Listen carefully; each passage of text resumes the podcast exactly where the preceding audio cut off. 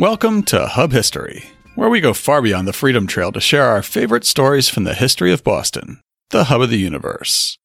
This is episode 225 Boston's first big dig. Hi, I'm Jake. This week I'm talking about the Middlesex Canal. In the last decade of the 18th century, a group of investors turned a crazy idea into reality. After some initial stumbles, they were able to successfully build a navigation canal from Boston Harbor to the Merrimack River in Lowell. In an era before highways and airports, it became the first practical freight link between the markets and wharves of Boston and the vast interior of New England and central Mass and New Hampshire. However, its perceived success was short lived, with the coming of the railroad spelling doom for the canal business. Stay tuned to learn how the Middlesex Canal, against all odds, became an unparalleled feat of engineering, while remaining a commercial failure.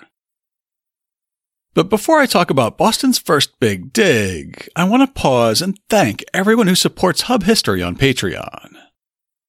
These are the loyal listeners who make it possible for me to keep making this show and to keep it free for everyone to listen to.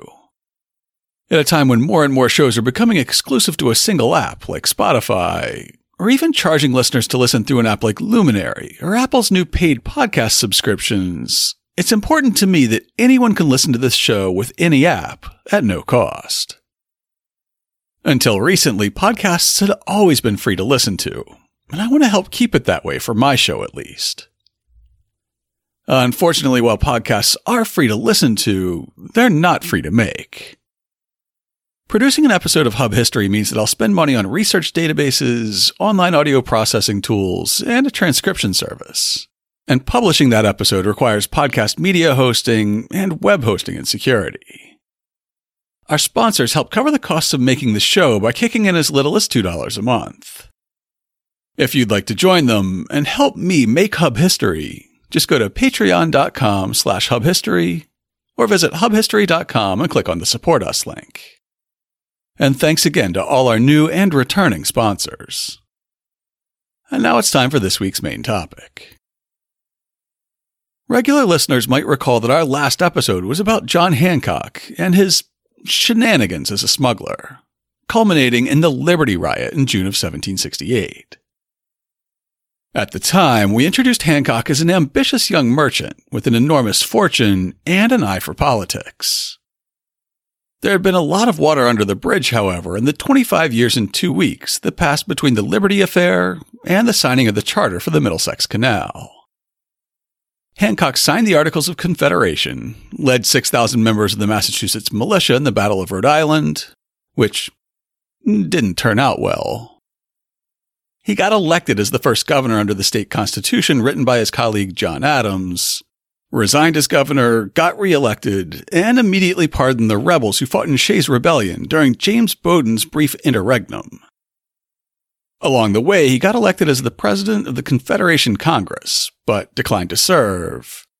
Led the Massachusetts Ratifying Convention that replaced the Articles of Confederation with the Constitution, and ended up running for president under that Constitution in 1789.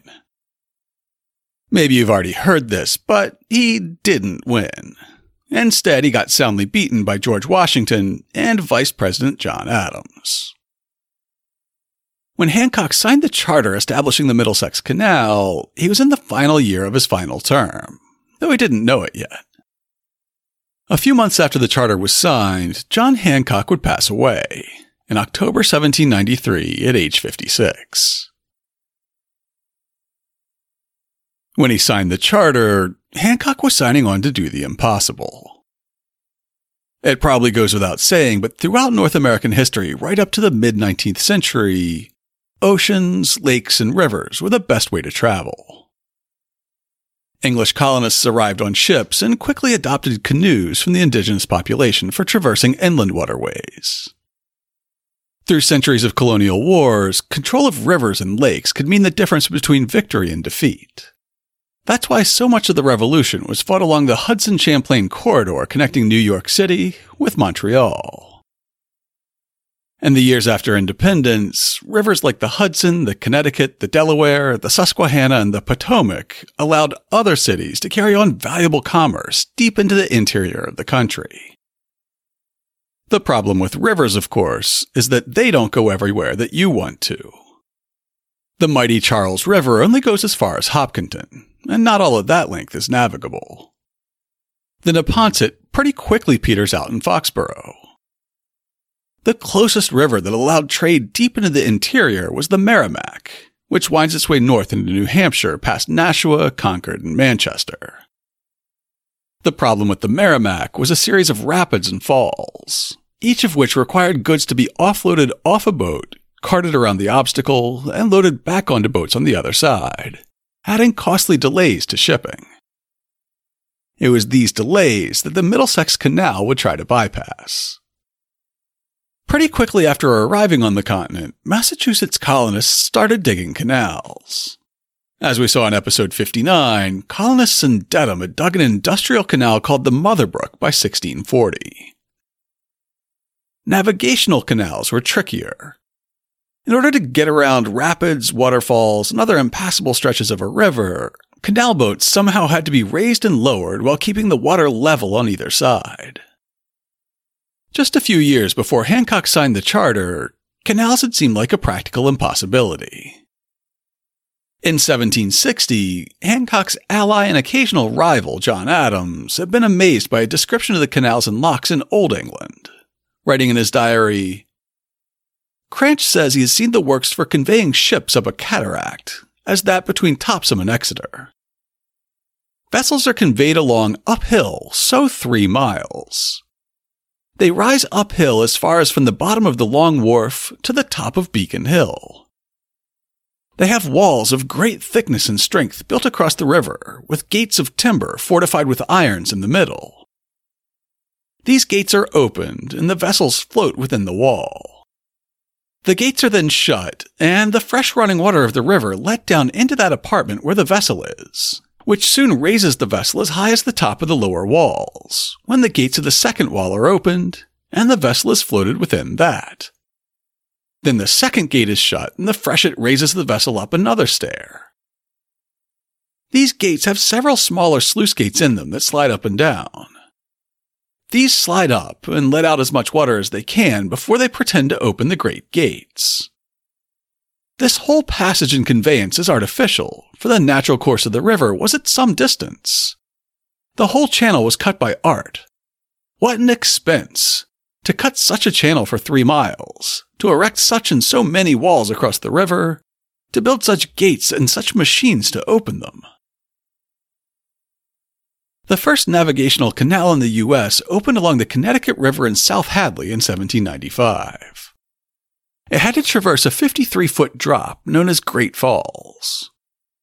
Instead of the locks that John Adams had described 35 years earlier, the proprietors of the South Hadley Canal used an inclined plane to raise and lower large flatboats on carts that kept them level, as water wheel driven chains pulled them up or down over the course of about 15 minutes.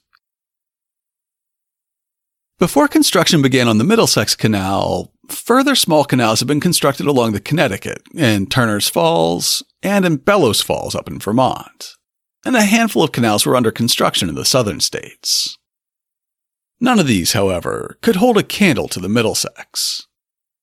In an 1807 report on internal improvements like roads and canals, Treasury Secretary Albert Gallatin praised the Middlesex Canal as it neared completion, writing, the Middlesex Canal, uniting the waters of that river with the harbor of Boston, is the greatest work of the kind which has been completed in the United States. That canal, 12 feet wide and 3.5 feet deep, draws its supply of water from Sudbury or Concord River, a branch of the Merrimack. And from the summit ground extends six miles, with a descent of 28 feet to the Merrimack above the Pawtucket Falls, and 22 miles with a descent of 107 feet to the tidewater of the harbor of Boston. The descent to the Merrimack is affected by three, and that to the tidewater by 19 locks. They are all 90 feet long, 12 feet wide, of solid masonry and excellent workmanship. In order to construct this canal that would eventually connect Boston with Lowell, the proprietors would have to overcome a lot of obstacles but it'd be worth it. The canal would benefit both Bostonians and New Hampshireites, by making trade between them easier and more economical. The only loser would be Newburyport at the mouth of the Merrimack, which would dwindle in importance. For the first time, the canal would make it cost effective to ship granite from Chelmsford to Boston, where it was prized for its light, almost white color, compared to the granite that had been previously available. Soon, Quincy Market, MGH, and many other majestic public buildings were built of Chelmsford stone. The canal would carry animal hides trapped in Maine, as well as the tree bark harvested in New Hampshire that was used to tan them. Farm products like cheese, butter, fresh and salted beef and pork, flour, cider, and hay could be sold for a profit at Boston's Haymarket. Manufactured goods were sent up the canal from the port of Boston and later sent in both directions from the new mills at Lowell. Inland farmers got access to cod, salt, and other foodstuffs that couldn't be produced locally. Imported building materials like lime and plaster went up the canal, and timber came back down. Huge timber harvests could be floated down the Merrimack's tributaries, down the main river, and then down the canal, as noted in an article from the Medford Historical Society. In the beginning, Medford was to be the natural terminus of the canal. Boats and barges would continue down to Boston by the Mystic River. This made it possible for lumber from New Hampshire forests to come immediately into the village for the use of the new shipbuilding industry. This important industry flourished in Medford for a quarter of a century after the passing of the canal. Brick from the Medford brickyards went up the canal and helped to build mills in Lowell and New Hampshire. Who knows how many private houses up country were built with the same bricks which came out of Medford's clay pits. Along with bricks, the canal would carry machine parts to Lowell, where enormous textile mills were built to harness the very rapids and falls that the Middlesex Canal bypassed. It would carry raw wool and cotton to the mills and carry finished cloth and garments back to Boston's port. It would even carry the components of the first locomotive for the Boston and Lowell line that was assembled in Lowell and eventually drove the canal out of business. Before all that potential could be realized, however, somebody had to dig the canal. The charter that John Hancock signed 228 years ago this week established the company that would take on the project, and it named the officers of the company. Be it therefore enacted by the Senate and House of Representatives and General Court assembled, that the said James Sullivan, Oliver Prescott, James Winthrop, Loammi Baldwin, Benjamin Hall, Jonathan Porter, Andrew Hall, Ebenezer Hall, Samuel Tufts Jr., Aaron Brown, Willis Hall, Samuel Swan Jr., and Ebenezer Hall Jr., their associates and successors, are hereby incorporated and shall be a corporation forever under the name of the proprietors of the Middlesex Canal. And by that name may sue and prosecute, and be sued and prosecuted to final judgment and execution.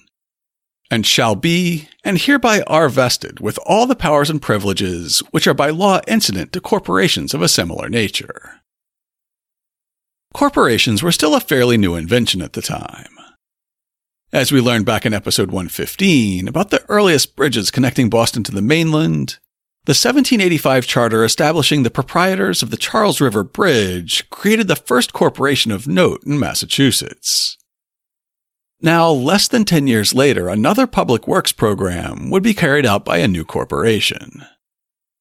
Surprisingly, although the charter gives the corporation the name Proprietors of the Middlesex Canal, nowhere does it specify what exactly the company's supposed to do. It doesn't say what the canal is meant to be used for or where it would go to and from. It does get somewhat into the details of what it takes to build a canal. Provided that whereas it may be necessary in the prosecution of the foregoing business, that the property of private persons may, as in the case of highways, be appropriated for the public use. In order that no person may be damaged by the digging and cutting of canals through his land by removing mills or mill dams, diverting watercourses or flowing as land by the proprietors aforesaid, without receiving full and adequate compensation therefore, be it enacted by the authority aforesaid that in all cases where any persons shall be damaged in his property, by the said proprietors for the purposes aforesaid in a manner as is above expressed or in any other way. And the proprietors aforesaid do not within 20 days after being requested thereto make or tender reasonable satisfaction to the acceptance of the person damaged, the person so damaged may apply to the court of the general sessions of the peace for the county in which the damage shall have been sustained.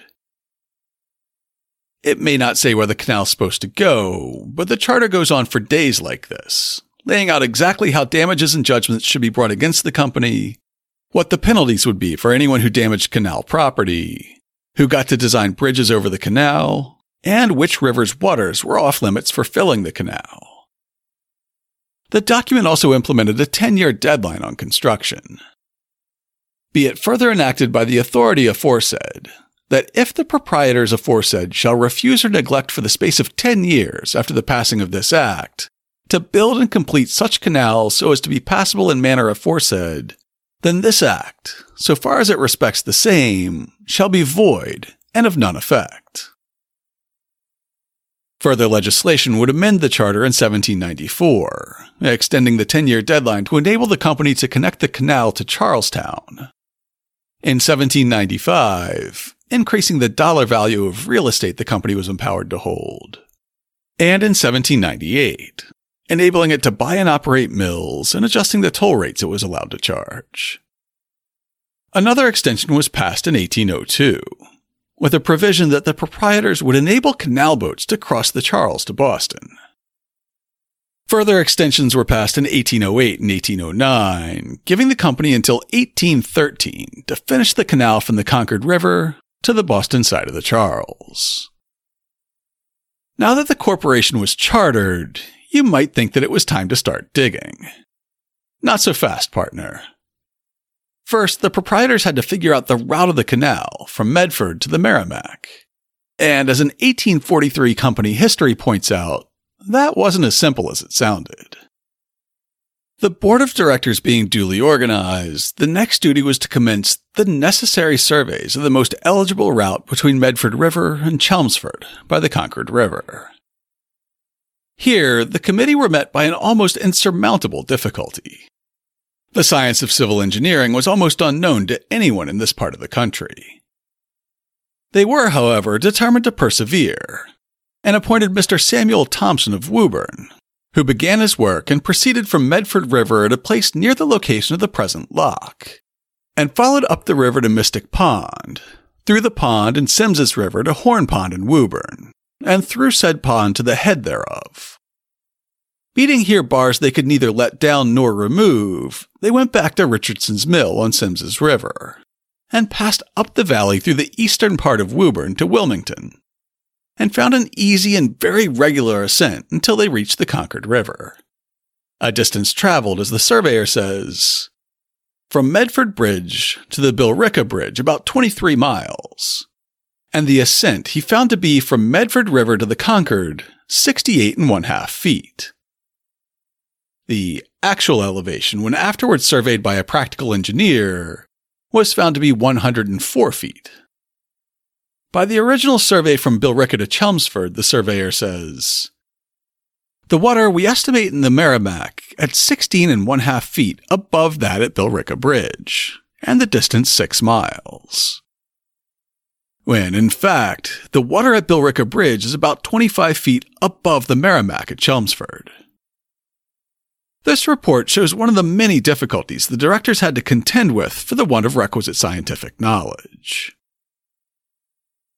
That's a critical error because the proprietors wouldn't be able to get water from the Merrimack to flow uphill to Billerica.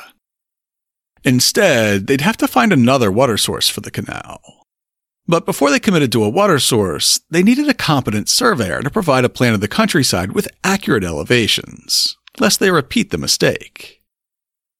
At this point, Loammi Baldwin would take control of the canal project from an engineering point of view. Baldwin had commanded the Woburn militia during the Battle of Concord and Lexington, then enlisted in the Continental Army and fought in the New York and New Jersey campaign, including the famous crossing of the Delaware and the Battle of Trenton that followed. After resigning from the Army due to ill health in 1777, he became a local politician in Woburn. Today, he's remembered as the father of American civil engineering, a role he basically stumbled into as a result of his investment in the canal project. After the first botched survey, Baldwin stepped in and took a stronger hand in the project, because nobody else did. As a 2017 article in the Journal of the American Society of Civil Engineering points out, clearly the team needed an expert. There was only one in the country, the Englishman William Weston, who, Mary Stetson Clark wrote, had gained a high reputation in his own country for canal construction. He was in Philadelphia overseeing the construction of the Schuylkill and Susquehanna Canal, so they had to persuade him to come to Boston. Baldwin traveled to Philadelphia to make the pitch, bringing letters of introduction and an offer to match his current salary and add $1,000. Baldwin secured one more critical item an early version of the Y level, which Clark described as the first accurate leveling instrument made use of in America. The device combined a magnetic needle, spirit level, and telescope it was used in conjunction with the graduated station staff. It was the prototype of the present day transit and rod. If you've ever seen surveyors at work, you've seen a modern transit, which measures elevation changes as well as the azimuth or direction of a line. The older Y level was the first accurate way to measure elevation changes. It consisted of a tripod base with a sighting telescope and a rotating mount on top of the tripod. A spirit level in the mount ensures the scope is perfectly level. Then the surveyor looks through the scope and sights through a crosshairs. Two assistants hold staffs firmly to the ground with hash marks indicating their height. The surveyor first sights on one staff, noting that his scope is level with, say, the 3 foot hash mark. Then he turns and sights on the other staff, noting that his scope is now level with the 8.5 foot hash mark. The difference between the two means that there's a 5.5 foot elevation change between the two staffs. Seems simple enough, but it was clearly beyond Samuel Thompson's abilities in the first survey. The article continues The second survey was more successful. Weston's report in 1794 argued that the ground he and Baldwin surveyed was extremely favorable for cutting, being chiefly sand and peat. And though in some places rocky and irregular, yet I know of few or no instances of canals of the same length and crossing the country in a direction perpendicular to the natural course of the waters that are conducted in ground as favorable as this. He proposed two routes, an eastern one through Reading and Stoneham, and a western one through Billerica. The eastern route would have been cheaper, but the western one was closer to towns in the area, and hence easier to connect to roads. Moreover, the western route was three quarters of a mile shorter, and the planned locks could be built closer together, making passage through them faster for boats. This is the route that the Canal Board chose. In a paper read before the Medford Historical Society in 1902, Moses Whitcher Mann notes that the Concord River would be the ultimate water source for the canal. Eleven streams of various size flowed across, and all but one below its course. The Concord River at North Billerica crossed it at grade, and being at its highest level, would supply it in either direction with water. From its Concord River crossing, the canal would drop 25 feet in 6 miles to its northern terminus in Lowell, and it would drop 106 feet over 22 miles in the other direction to Charlestown. In an era before steam power, the work of building the canal fell to men and horses. And as the article in the Journal of the American Society of Civil Engineers points out, it was often subcontracted. In a young country such as the United States, there was little in the way of professional labor. Most of the work was done by landowners who had property along the canal route. They enlisted their brothers, sons, friends, and neighbors. A 1991 pamphlet from UMass Lowell's Center for Lowell History similarly notes At the time of construction, the available labor pool was small. The area was thinly settled, and most people were farmers, unable to leave their lands for extended periods. In many cases, landowners were hired to complete the section of canal that ran adjacent to their property. Mann's paper goes on to describe what the finished product would look like and why it often wouldn't be easy for the neighboring property owners to build the canal themselves. Briefly described, the canal was a ditch 30 feet wide and 4 feet deep below its banks. Sometimes these were below the natural surface of the ground, but in many places, artificial embankments were required to preserve the various levels, of which there were eight. Between these latter, which varied from 1 to 6 miles in length, 16 locks, like huge steps, were built, overcoming a rise of 104 feet from Tidewater at Charlestown to the Concord at Billerica, and a descent of 26 feet to the Merrimack at Chelmsford. Five others provided entrance into these rivers, and also into the Mystic at Medford, while suitable waste weirs were placed contiguous to the natural watercourses. Digging a ditch 30 feet wide and 4 feet deep is hard enough in clear soil, but once you add in rocks and boulders, of which plenty were deposited in Massachusetts during the last ice age, and once you add in the work of building up embankments above grade, we're talking about real work. Our Civil Engineering Journal article describes how this work got done. Pickaxes were needed to dig into tough soil. Large boulders and rocks constantly had to be hauled away by wooden stone boats or drags, which were flat, runnerless sledges usually drawn by oxen. A block and tackle arrangement with an ox or horse furnishing power was often used to lift stones from the canal bed. Meanwhile, the largest rocks were blasted with gunpowder, as dynamite had not yet been invented. Four workers were injured when a gunpowder explosion went off too soon. The banks were built of earth brought in by horse drawn carts. A crude railway of parallel planks was built to ease the cart's passage over rocky and muddy land. That's already an intense construction effort, even before factoring in the difficult problems of raising and lowering canal boats through locks, crossing the canal with bridges, carrying the canal across rivers on aqueducts, and constructing floating towpaths in Billerica and Charlestown. First, let's take a look at locks.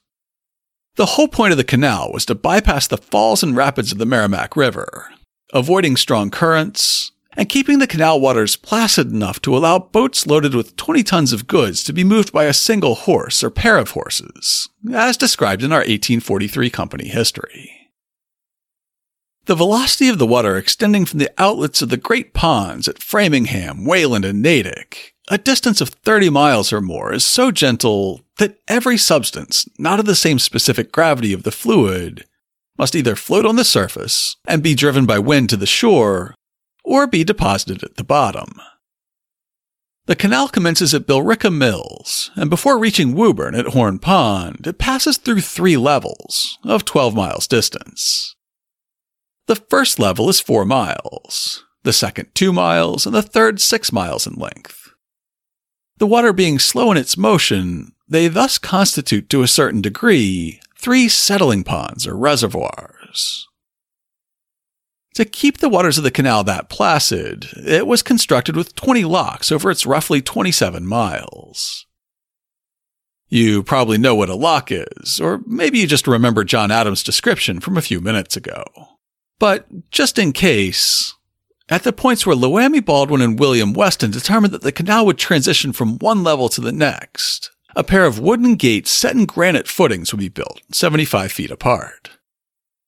The two halves of each gate met in a V shape, and the V's at each end of the lock pointed toward one another to stand up against the water pressure within. When a boat came down the canal to a lock, the lower gate would be sitting closed, acting as a dam that retained the high water above the lock. The boat would then enter the lock, and the second gate would be closed behind it. That meant that the 75 foot length of the locks capped the size of the canal boats in the Middlesex at 75 feet. With both gates firmly closed, the water would be slowly let out of the lock, lowering the boat to the level of the canal below. The lower gate would then be opened to allow the boat to exit, while the upper gate remained closed, acting as a dam and holding back the water at the upper level. Moses Whitcher Mann's paper describes whose job it was to shepherd boats through the locks.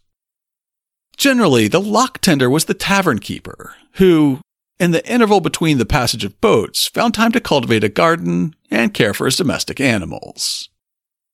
He had, however, to be on hand to answer the signal horn and to repeat to his wife, who waited at the door, the boatman's shout of, Dinner for two, or supper for four, as the case may be. By the time the boat arrived, and keep in mind this was written in 1902, the good woman would be ready for her guests, and ample justice would be done to the plain substantial fare. If it was dinner time, the boatmen would find on their return the boat passed through the lock, ready for the renewal of their trip. At supper time, they must remain, unless the moonlight might serve to reach the next tavern. None other than the lock tender could pass the boats through under penalty of $10, and a system of passports or waybills that had to be endorsed at every lock served to keep the tenders at their places, and to prevent imposition on the part of the boatmen.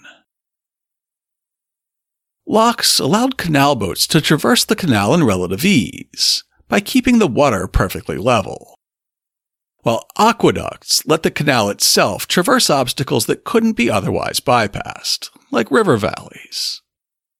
An aqueduct in this context basically just means a bridge that carried the canal's water.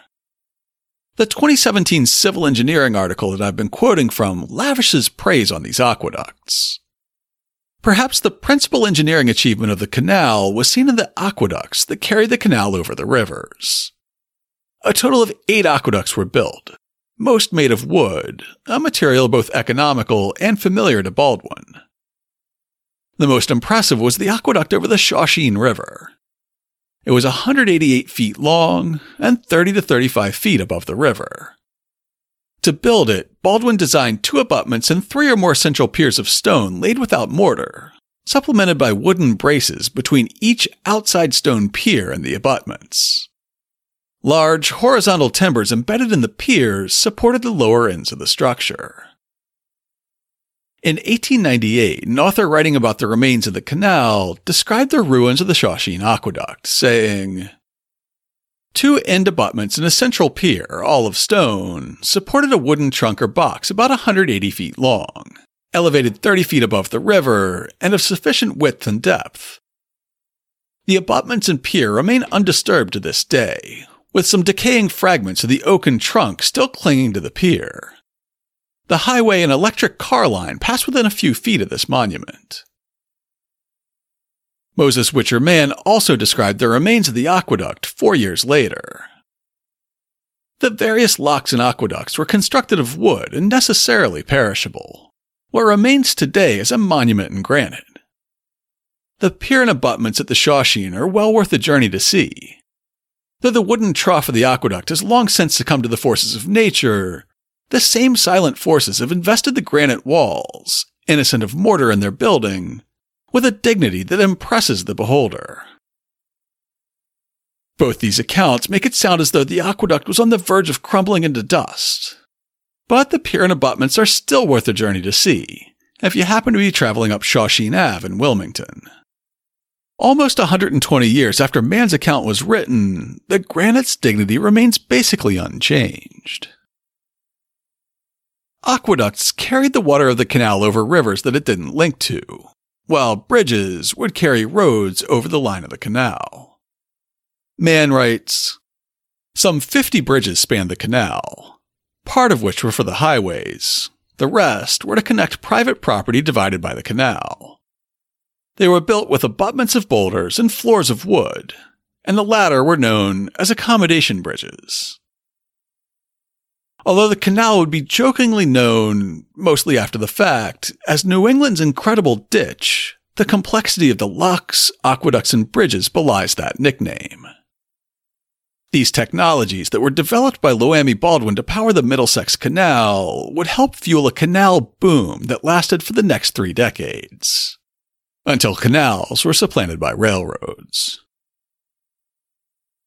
In 1802, the 4th of July fell on a Sunday, so Massachusetts observed Independence Day on the 5th. the newspaper The Columbian Centinel commented on a special event that occurred on that holiday Monday. On Monday last, water was admitted to the Middlesex Canal as far as Woburn Meeting House. More than 120 ladies and gentlemen embarked upon its waters. Although the party was numerous, the construction of the boat was such that the accommodations were convenient. This new mode of passing through a country diversified by almost every variety of landscape produces effects the most pleasing and agreeable. The proprietors deserve the highest praise for their enterprise. The choice of a superintendent demands commendation. Unwilling to acknowledge dependence on any nation or any state, they reposed confidence in a citizen of their own. His works declare his praise. Even Massachusetts, a state already proud in science, will in some future age feel an increase of pride to acknowledge her son. That summer, the first canal boats began hauling cargo on portions of the Middlesex, even as construction continued. In 1914, Thomas M. Stetson recalled how canal boats on the Middlesex Canal worked for the Medford Historical Register.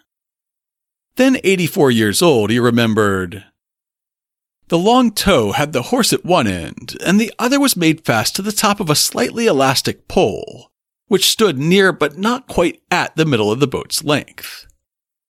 Its exact position was scientifically important, for if it was rightly placed, the boat would keep the middle of the water, and only at approaching a bridge or another boat did the boatman need to lean against his enormous steering oar. A pamphlet about the canal from the Center for Lowell History, published in 1991, goes into much more detail about the types of canal boats that were used on the Middlesex and what they were used for.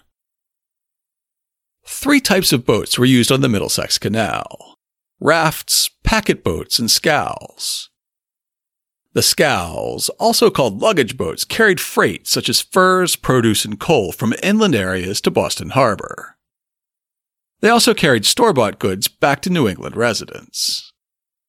In 1886, General George Stark described the scows as peculiarly constructed, and their mode of propulsion was as peculiar as their model.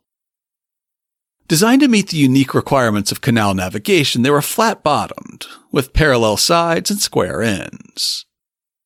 Due to silting, water in the canal was seldom more than three feet deep. The construction of the scows allowed them to carry loads of up to 20 tons while drawing only two feet of water. A scow was towed by a single horse, its line attached to a small mast located a little forward of the center of the boat. A driver for the horse and a steersman, who used a large sweep oar at the stern of the boat as a rudder. Lumber, much of which supplied the Charlestown Navy Yard and the shipbuilding yards on the Mystic River, was floated down the canal on rafts. While individual rafts, also called shots, could be no more than 75 feet in length, they could be joined together to form bands. These bands could reach up to 500 feet in length and were unpinned when passing through the locks. Rafts were towed by a yoke of oxen. One yoke could draw 100 tons of lumber, a load that would have required 80 teams over land. Packet boats, which were towed by two horses, carried passengers. These boats were typically painted with bright colors. The George Washington had a red whale above a white waterline strip. The hull was painted black. The quarter railing was a bright red, the posts light blue, and the interior was orange. The cabin was large and comfortable with upholstered seats. At one time, two packet boats, the George Washington and the Governor Sullivan, both owned by the Middlesex Canal Corporation, operated on the canal, one leaving from each terminal every morning. Later, only one packet was maintained. Journeys on the canal were a popular summer pastime. Passengers often sat on the top of the packet boats in order that they might sightsee, and the towpath was a favorite place for Sunday afternoon strolls. A hundred years after water was first admitted into the canal, Moses Whitcher Mann wrote in 1902 The shore of Medford Pond, or as it's now termed, Mystic Lake, was originally intended for the southern terminus, but the canal was built six miles further and ended at the Charlestown Mill Pond, special legislation authorizing the extension. But for this, the remaining distance would have been covered by the pond and the Mystic, or as then called, Medford River. Whether the shallowness of the upper river or its serpentine course caused the continuation of the artificial channel is unknown. Either way, the canal was completed to Charlestown by 1803. Its southern terminus was the Charlestown Mill Pond, a dam thrown across a corner of the lower Charles River along Charlestown Neck. By the time the canal was dug to meet it, the dam had been used for tidal mills for almost 150 years, which you can learn more about in my interview with Earl Taylor in episode 130. Building a canal to Charlestown is all well and good, but we all know that until it connected with Boston, it didn't really count. In a 2008 article for the Middlesex Canal Association's Towpath newsletter, David Dettinger describes what it took to get the specialized boats developed for use in canals across the Charles River Basin to a wharf near Boston's Almshouse. With foresight, the Middlesex Canal Company purchased the entire Mill Pond complex and set about improving all its features. For example, to cross the pond, a floating towpath had been introduced between the canal entry and the existing lock. This was replaced by a permanent embankment. The lock itself was improved, the mills were renovated and access improved, the dam was reinforced where needed. From the mill pond, Boston destinations could be reached by either of two options. That is, by loading cargo onto wagons and hauling them across Charlestown to the bridge, which had opened in 1786. Alternatively, canal boats could be pulled across the Charles River to a wharf and warehouse rented on the northern tip of the Shawmut Peninsula. From here, it was about a mile to the center of Boston, on a rough road. Crossing the Charles River was not a trivial matter. Canal boats, long and narrow, were designed to be towed, not navigated in open water with current, wind, and along a curving route. Rather, they must be hauled hand by hand along a cable called a warp. However, such a cable must not interfere with traffic on the river itself. Colonel Baldwin's solution was ingenious. He placed buoys along the route tethered to anchors below. A heavy iron ring was slipped over each tether, and the cable was attached to each ring in turn. With this arrangement, the cable would rise as it was being pulled, bringing the ring along with it. After passing a buoy, the ring would pull the cable to the bottom again, out of the way of passing boats. I'll include a link to Dettinger's hand drawn diagram of the rings, buoys, and cables in this week's show notes, and I promise it will make sense if you look at it. In her book Gaining Ground, past podcast guest Nancy Seasholes describes how the Middlesex Canal was eventually extended across the heart of Boston to connect with Boston Harbor. In the first two decades of the 19th century, the old mill pond that had separated the north end from the west end was filled in with soil taken from the top of Beacon Hill. The new neighborhood would be known as the Bulfinch Triangle, and the new canal would perfectly bisect the triangle. As a condition of filling in the mill pond, the city required the existing Mill Creek, which for almost 150 years had drained the mill pond and turned the water wheels that milled early Boston's grain, to be connected with the Charles River. The new canal would begin under today's North Station and follow the line of today's Canal Street before intersecting the original Mill Creek, which in turn ended at the city docks under today's Quincy Market. The contract called for the canal to be dug 20 feet wide at the Quincy Market end and 40 feet wide at the North Station end. It was to be lined with stone and to maintain 4 feet of water. She describes how an extension to the sea proved to be the natural culmination of the canal project. The canal through the middle of the pond was one of the early successes of the Mill Pond project. This canal was considered an extension of the Middlesex Canal, which terminated in Charlestown and had been built in 1794 to 1803 to provide a shipping route between the Boston area and the Merrimack River. From Boston Harbor, boats went north through the Mill Pond into the Charles River, and then to the Almshouse Wharf in the West End, from where they were drawn across the river on a system of buoyed cables to the canal entrance near present Sullivan Square. From that point, they could travel all the way to the Merrimack River and via other canals into New Hampshire. This extension of the canal to the Boston waterfront was completed by about 1815. And. Sholes quotes an 1817 letter from Shubael Bell to describe its success. The Mill Creek or canal is continued through what was the mill pond to the old causeway and connects the waters of the Charles River with the harbor. Great quantities of merchandise and country produce are transported on the Middlesex Canal, of which the creek may be considered a part, to and from the metropolis. The Middlesex Canal opens a communication with the interior of this state and has been productive of much good. In the end, the extension of the canal to Boston Harbor wasn't enough to make it a good investment. Buying stock in the Middlesex Canal Company was fundamentally different than buying stock now. These days, I might buy stock in a startup with the assumption that I'll sell the stock when their product launches. Or I might buy a stock in a blue chip company and hold on to it while getting an annual dividend. Either way, if the company then needed more money, it'd be forced to issue more stock. Not so with the proprietors of the Middlesex Canal. As Moses Whitcher Mann wrote, the charter gave the directors power to lay assessments upon the stockholders.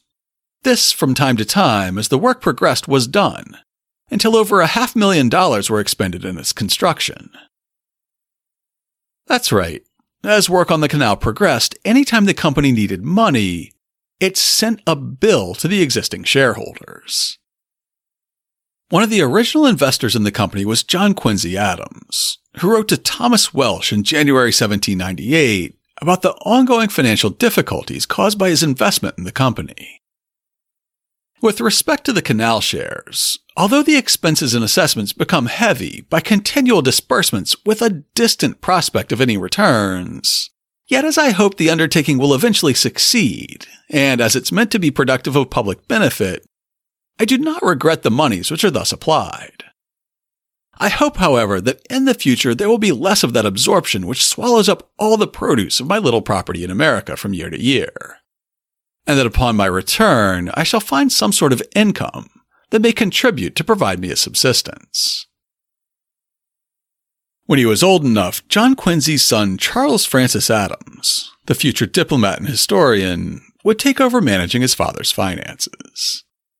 It would take decades before the Adams family's investment in the canal began to turn around.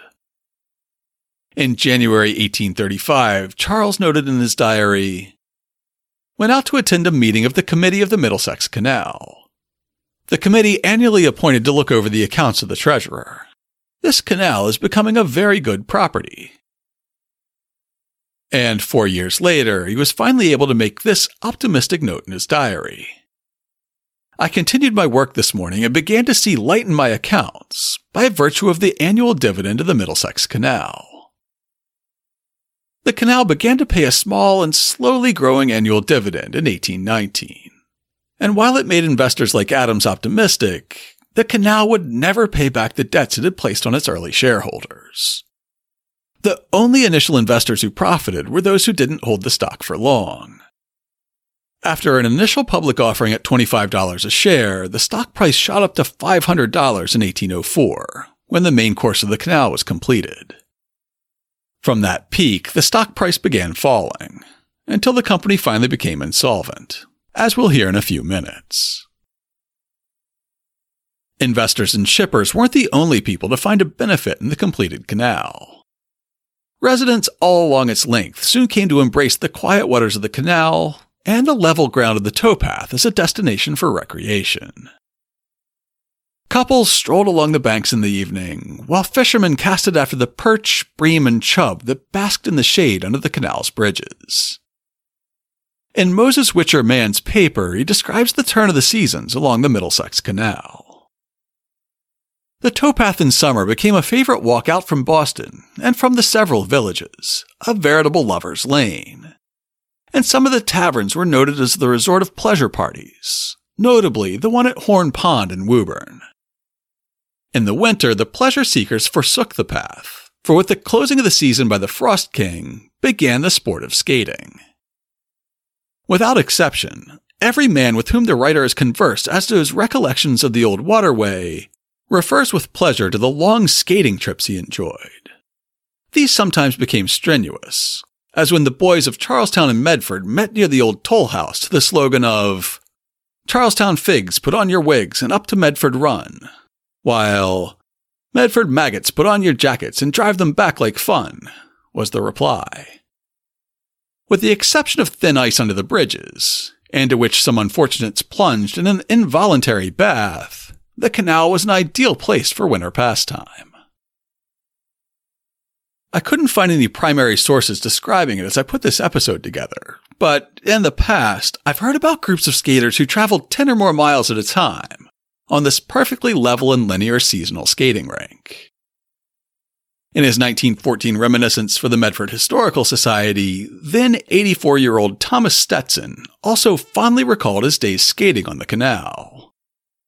The Middlesex Canal in winter was very unlike the river. There was no danger in its currentless four foot water, no unfrozen margin. It always froze smooth and early, so that we were sure of skating on Thanksgiving Day.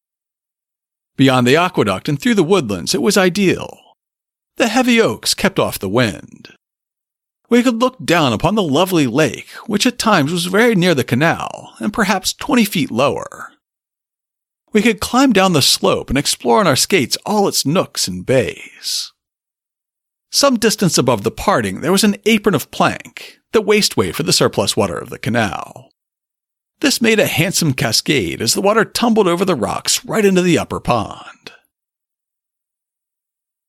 Its value as a lover's lane, fishing hole, and skating rink was not enough to save the canal from growing competition.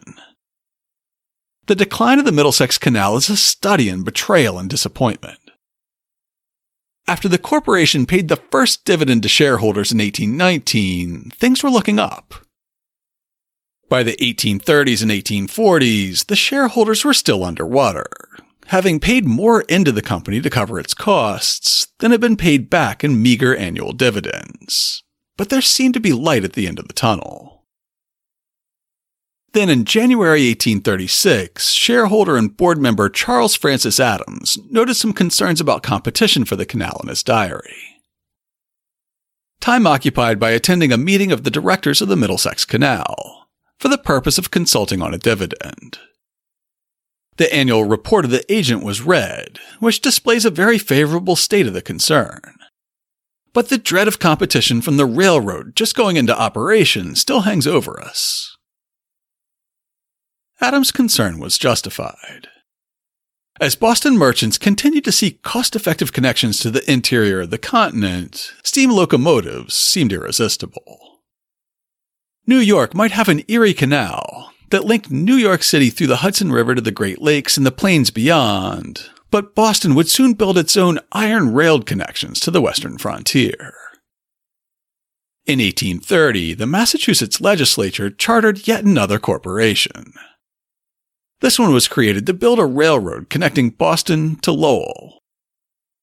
One paragraph in the charter would prove to be a death blow for the Middlesex Canal. Be it further enacted that no other railroad than the one hereby granted shall within 30 years from and after the passing of this act be authored to be made leading from Boston, Charlestown, or Cambridge to Lowell, or from Boston, Charlestown, or Cambridge to any place within five miles of the northern termination of the railroad hereby authorized to be made. The Boston and Lowell Railroad would simply follow the course of the Middlesex Canal an efficient route between the two cities that had been conveniently surveyed and laid out over 40 years earlier.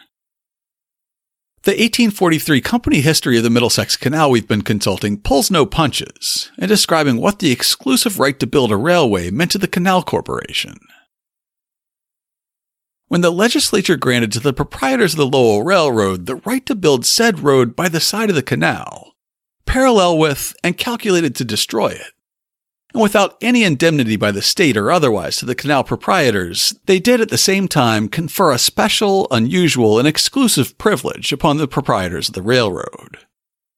By inserting in their charter a provision that no other railroad should be constructed within five miles of theirs during the ensuing period of 30 years. Had no such provision been inserted in the railroad charter, the canal proprietors might at this time, with almost a certainty of great profit, place iron rails upon their canal line. And no one can suppose that a little competition, created thereby, would be very detrimental to the public interest. But it was thought best to plunge the knife to the hilt into the existing rights of the canal proprietors, and to provide a code of mail for the railroad in order that future legislatures might not allow similar privileges to others, which they thought right to grant to the Boston and Lowell Railroad Corporation. Not allowing the proprietors to drain their canal and lay iron rails in the right of way may have plunged the knife to the hilt in their breast. But there was one more betrayal that would twist that knife.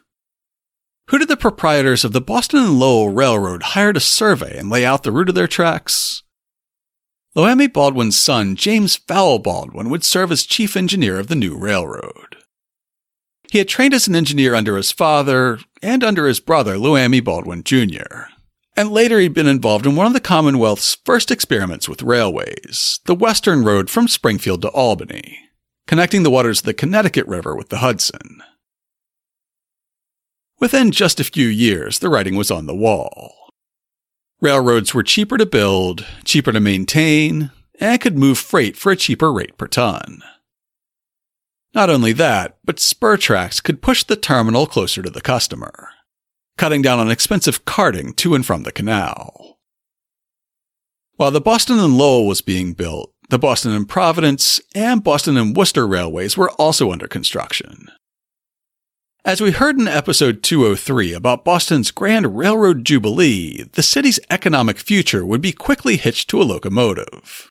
But that didn't stop the proprietors of the canal from mounting a rearguard action to try to stop the railroad's progress in Boston as noted in our 1843 company history. The inventions and ingenuity of man are ever onward, and a new, cheap, and more expeditious mode of transportation by steam power has been devised, which seems destined to destroy that which was once considered invulnerable. What is to be done? Improvements in mechanics and the arts will go on while man has mind. If the canal cannot put out the fire of the locomotive, it may be made to stop the ravages of that element in the city of Boston. Spoiler alert canals did not manage to stop the ravages of the railroad. By 1845 or 46, the proprietors had essentially abandoned the idea of operating a profitable canal. They tried desperately and unsuccessfully to find a loophole in the Boston and Lowell charter that would allow them to transform their money pit of a right of way to a railway. When that effort failed, they tried to take advantage of their established waterway from the Concord River to Boston, a city in desperate need of a new source of drinking water for its rapidly growing population. Our 1843 company history describes the proposal. I know of but one way in which the canal can be of much value to the public and to those who hold an interest therein by changing a part of it from one public use to another. Discontinue the levels from the Charles River to Woburn Upper Locks, and from the Billerica Mills to the Merrimack River. In the whole, a distance of over 14 miles. The remaining part, from the Concord River to Woburn Upper Locks, may then be used as an aqueduct, similar to those in France and other European countries. From Woburn, the water may be conveyed in 30 inch iron pipes for the supply of the city of Boston, the towns of Charlestown and East Cambridge. As you probably know, Boston decided to go with the Cochituate Reservoir instead. The proprietors collected their last toll in 1851. According to an 1898 article, the last canal boat plied the canal on April 14, 1852, piloted by Joel Dix of Billerica.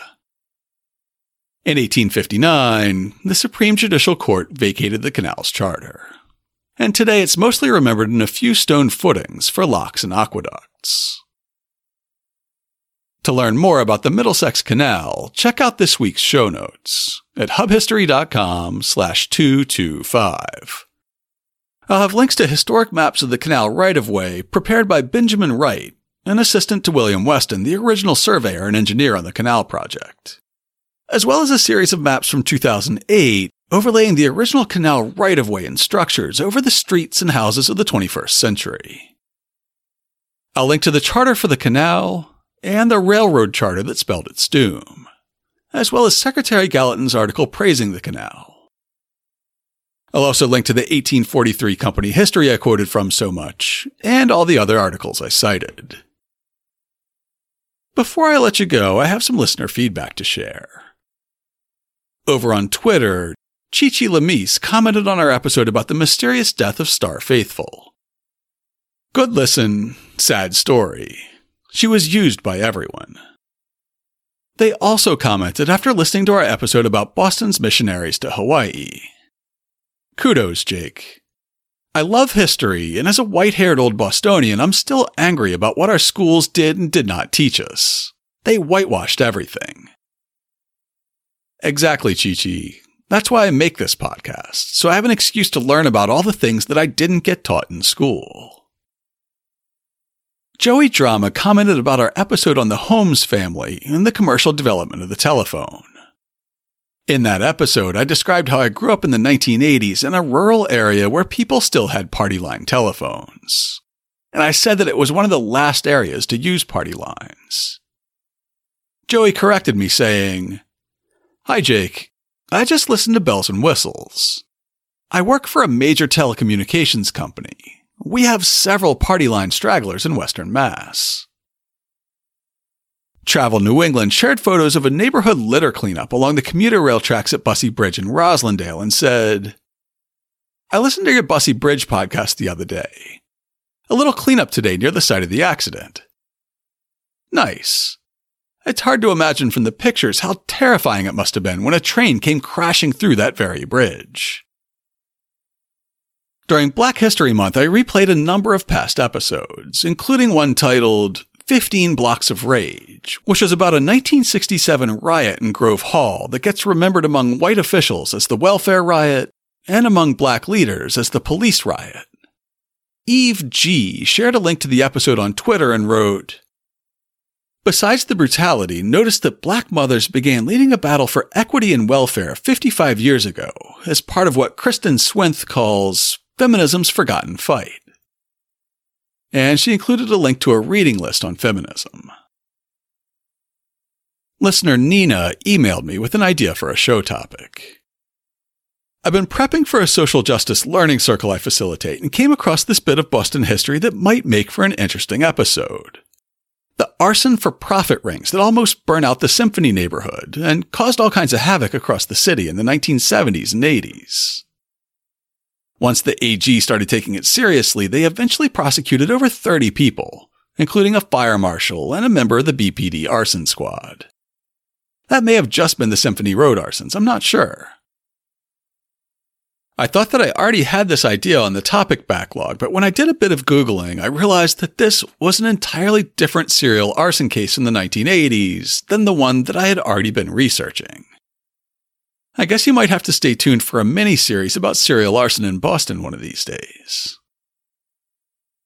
We love getting listener feedback, whether you loved the episode or just liked it a lot.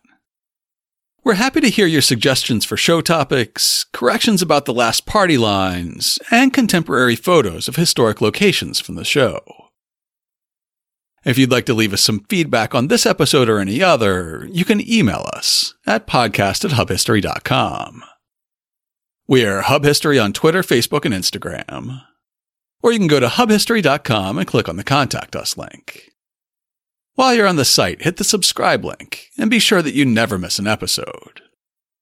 If you subscribe on Apple Podcasts, please consider writing us a brief review.